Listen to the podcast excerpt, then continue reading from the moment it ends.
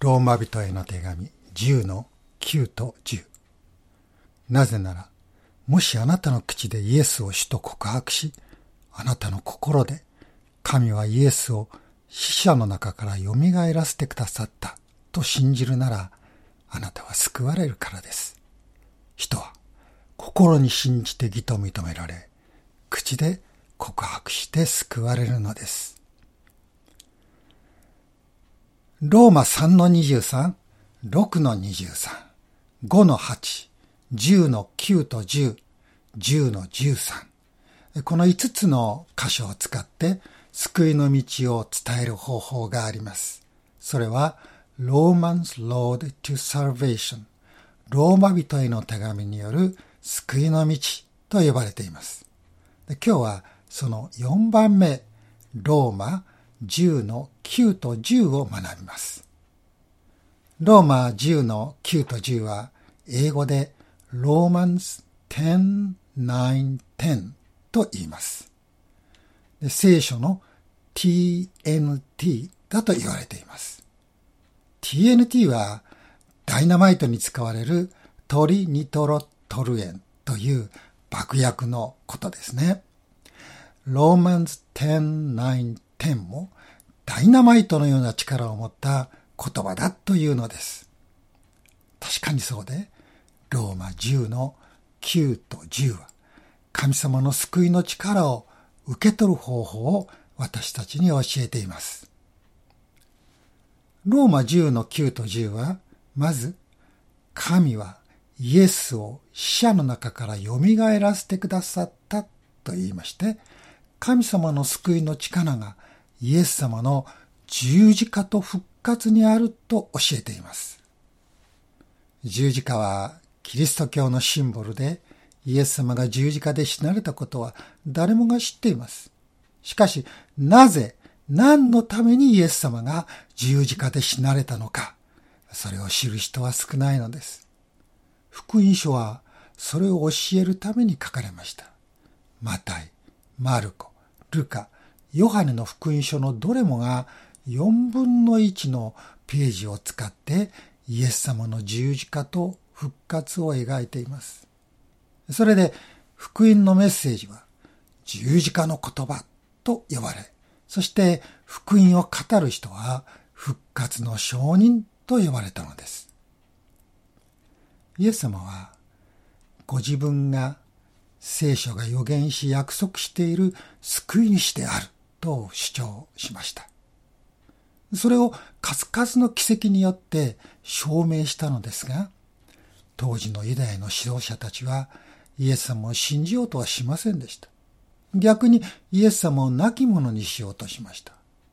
彼らは宗教裁判でイエス様に死刑判決を下しましたが、宗教裁判では人を十字架につけることはできません。それでイエス様をローマ総督のもとに連れて行きました。総督ポンテオ・ピラトはイエス様に何の罪も認めることができませんでしたが、人々の声に押し切られて、イエス様を十字架につけることを許しました。それでイエス様は宗教上のトラブルや政治的な駆け引きに巻き込まれ、不幸にも志半ばにして世を去ったのだと多くの人が考えるようになったのです。しかし、事実は違います。イエス様には十字架を避ける力がありました。反対者たちや政治の力に負けたのではありません。イエス様はご自分の意志で十字架に向かわれました。それは私たちの罪をご自分の身に負い、それによって私たちの罪を許すためでした。イエス様の死は身代わりの死でした。この身代わりの死はイエス様が世に来られる千数百年前にすでに予言され具体的に示されていました。出エジプトの時、杉越の子羊がほふられ、それによってイスラエルはエジプトの奴隷から救い出されましたが、神様はその時、すべての人を罪の奴隷から救い出す神の子羊を約束しておられたのです。バプテスマのヨハネはイエス様を指さして、見よ、世の罪を取り除く神の子羊と叫びました。そしてイエス様はその通り、杉越の祭りの時に死なれたのです。イエス様が来られる800年前、イザヤは救い主について、彼は私たちの背きの罪のために差し通され、私たちの咎のために砕かれたと予言し、それは十字架によってそのまま成就しています。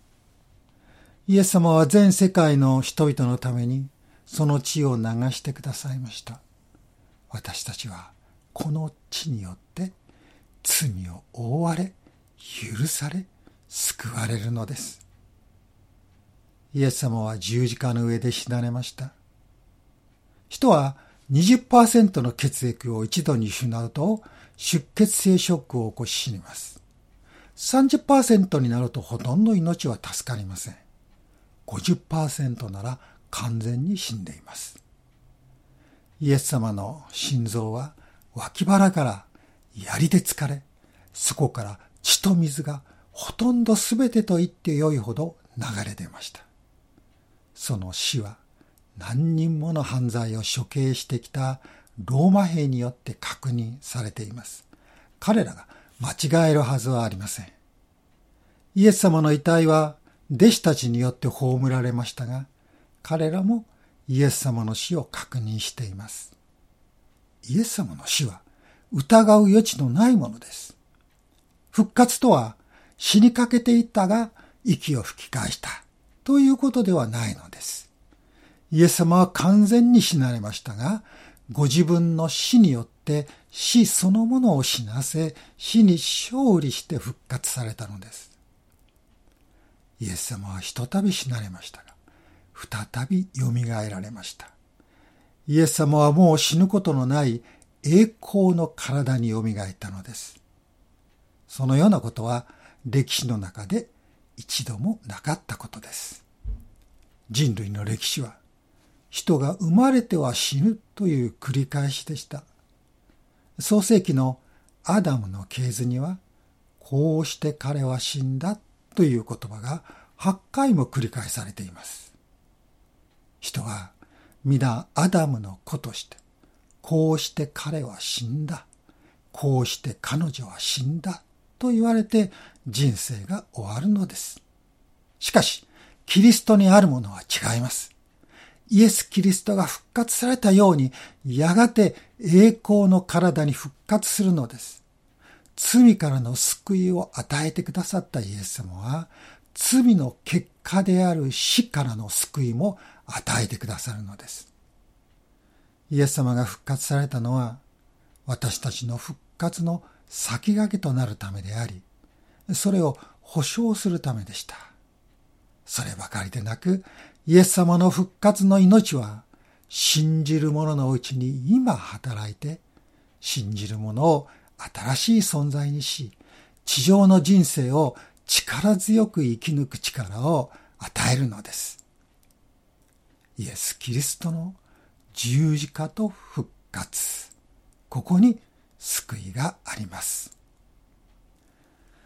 ある教会のイースターの案内に、イエス・キリストは十字架から三日目によみがえったと言われていますと書いてありました。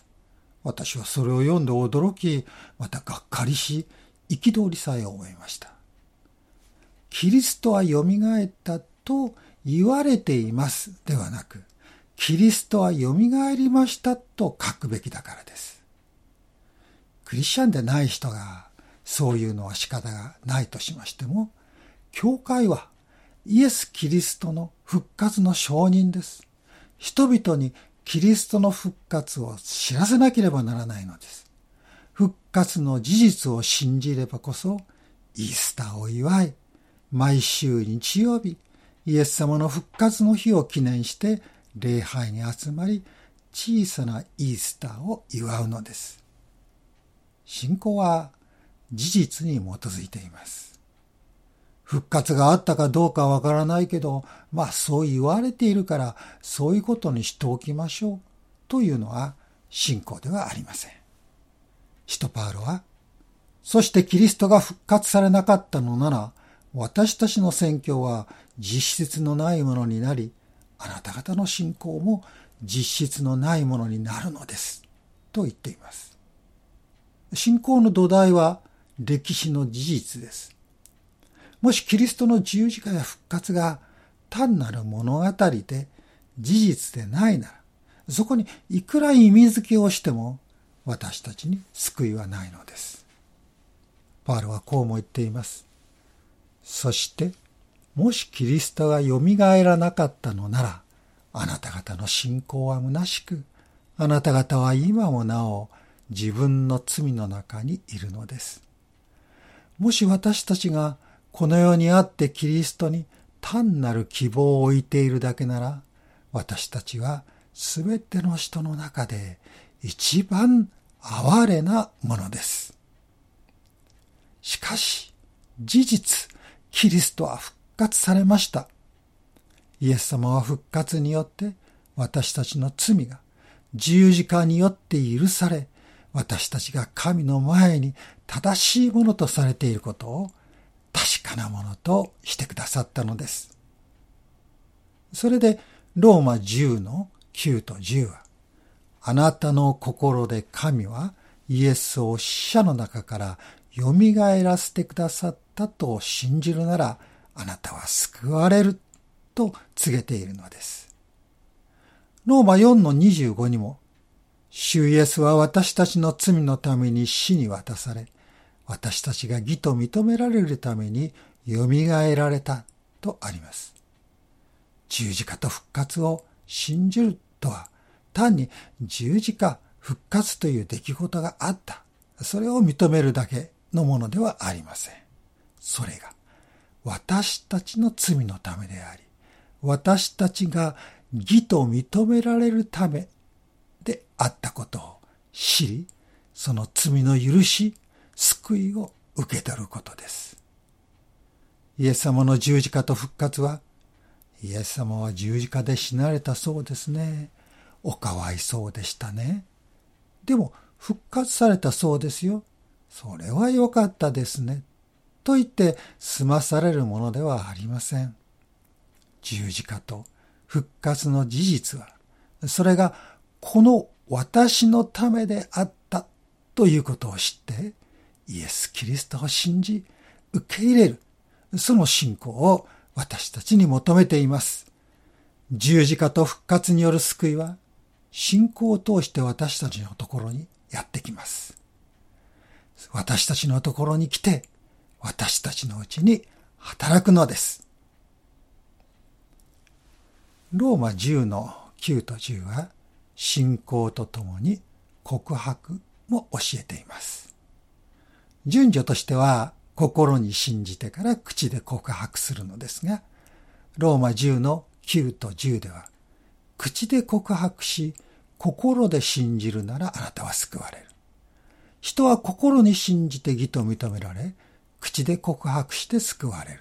と言って、心に信じることと、口で告白することと、別々のものではなく、一つのことと見ています。心で信じるなら、それは必ず口に上るはずであり、口で告白することによって、さらに心に固く信じることができるからです。人にもよりますが、大抵の人は心の中にあることを黙ってはいられないものです。それが辛いことであれ、嬉しいことであれ、誰かに話したいのです。誰も聞いていなくても、つい一人でつぶやいたり、叫んだりしてしまうことがあるでしょう。神様が私の罪を許してくださる。正しいものと認め、受け入れてくださる。神の子供として愛を注いでくださる。それを聞いて、知って、分かって、黙っていることはできないはずです。神様、私の罪を許してください。御国に受け入れてください。と心で祈るだけでなく、実際に声を出して、イエス様、あなたは救い主です。主です。と叫びたくなるものです。心にある信仰は告白となって唇に昇るのです。しかし、どのような言葉で信仰を言い表せばよいのでしょうか実は、告白という言葉なんですが、これは元の言葉でホモロゲオと言いまして、それには同じことを言うという意味があるんです。何と同じことを言うのでしょうか神の言葉とです。神の言葉が、すべての人は罪を犯したというので、私たちも、私は罪を犯しましたと告白するのです。神の言葉が、罪から来る報酬は死です。しかし神のくださる賜物は、私たちの主、キリストイエスにある永遠の命です。というので、私たちも、私を死から救い出し、永遠の命を与えてくださいと願うのです。信仰を告白する言葉は聖書に数多くありますが、その一つはピリピの2の6から10でしょう。キリストは神の見姿であられる方なのに、神のあり方を捨てることができないとは考えないで、ご自分を無にして、使えるものの姿をとり、人間と同じようになられたのです。キリストは人としての性質を持って現れ、自分を卑しくし、死にまで従い、実に十字架の死にまでも従われたのです。それゆえ神はキリストを高く上げて、すべての名に勝る名をお与えになりました。それはイエスの皆によって天にあるもの、地にあるもの、地の下にあるもののすべてが膝をかがめ、すべての口がイエス・キリストは主であると告白して、父なる神が褒めたたえられるためです。でここにイエス・キリストは主であるという言葉があります。これは信仰告白、それを要約したものです。その前後の言葉にありますように、イエス様は私たちの罪のために十字架で死なれた救い主キリストです。復活し、天に昇り、御座につき、すべてを治めておられる主です。この意味が、イエス・キリストは主ですという言葉に含まれているのです。イエス・キリストは主である。これをもっと短くしたのが、コリント第一の12の3にあります、イエスは主ですという言葉です。ローマ10の9と10は、この一番短い告白の言葉、コリント第一の12の3にあります、イエスは主です。これを取り上げまして、なぜならもしあなたの口でイエスを主と告白するなら救われると言っています。皆さんはいつその告白をしましたか？私は伝道集会の後、教会の執事の方に導かれ、その人が与えてくれた言葉の通り祈りました。私はイエス様を私の救い主と信じます。そう祈ったその日のことは長い年月の経った今も昨日のことのようにして思い起こすことができます。最初の告白以来、私たちは礼拝に集まってイエスは主ですと告白し続けています。礼拝では他の人々と一緒に一つの心、一つの言葉で共にイエスは主ですと告白します。そして礼拝を終えてそれぞれの場所に使わされていくときもイエスは主です。私の主ですと告白し続けるのです。